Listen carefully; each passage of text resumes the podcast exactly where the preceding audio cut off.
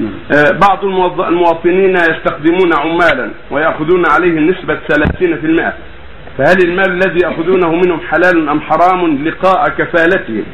جزاكم الله خيرا. والبعض يأخذ من العامل خمسة آلاف ريال لقاء نقل الكفالة وأن يتركه يعمل الحساب المعروف عند العلماء أن هذا لا يجوز. النقود بأداء الكفالة أن هذا لا يجوز ويفضي إلى فساد كبير.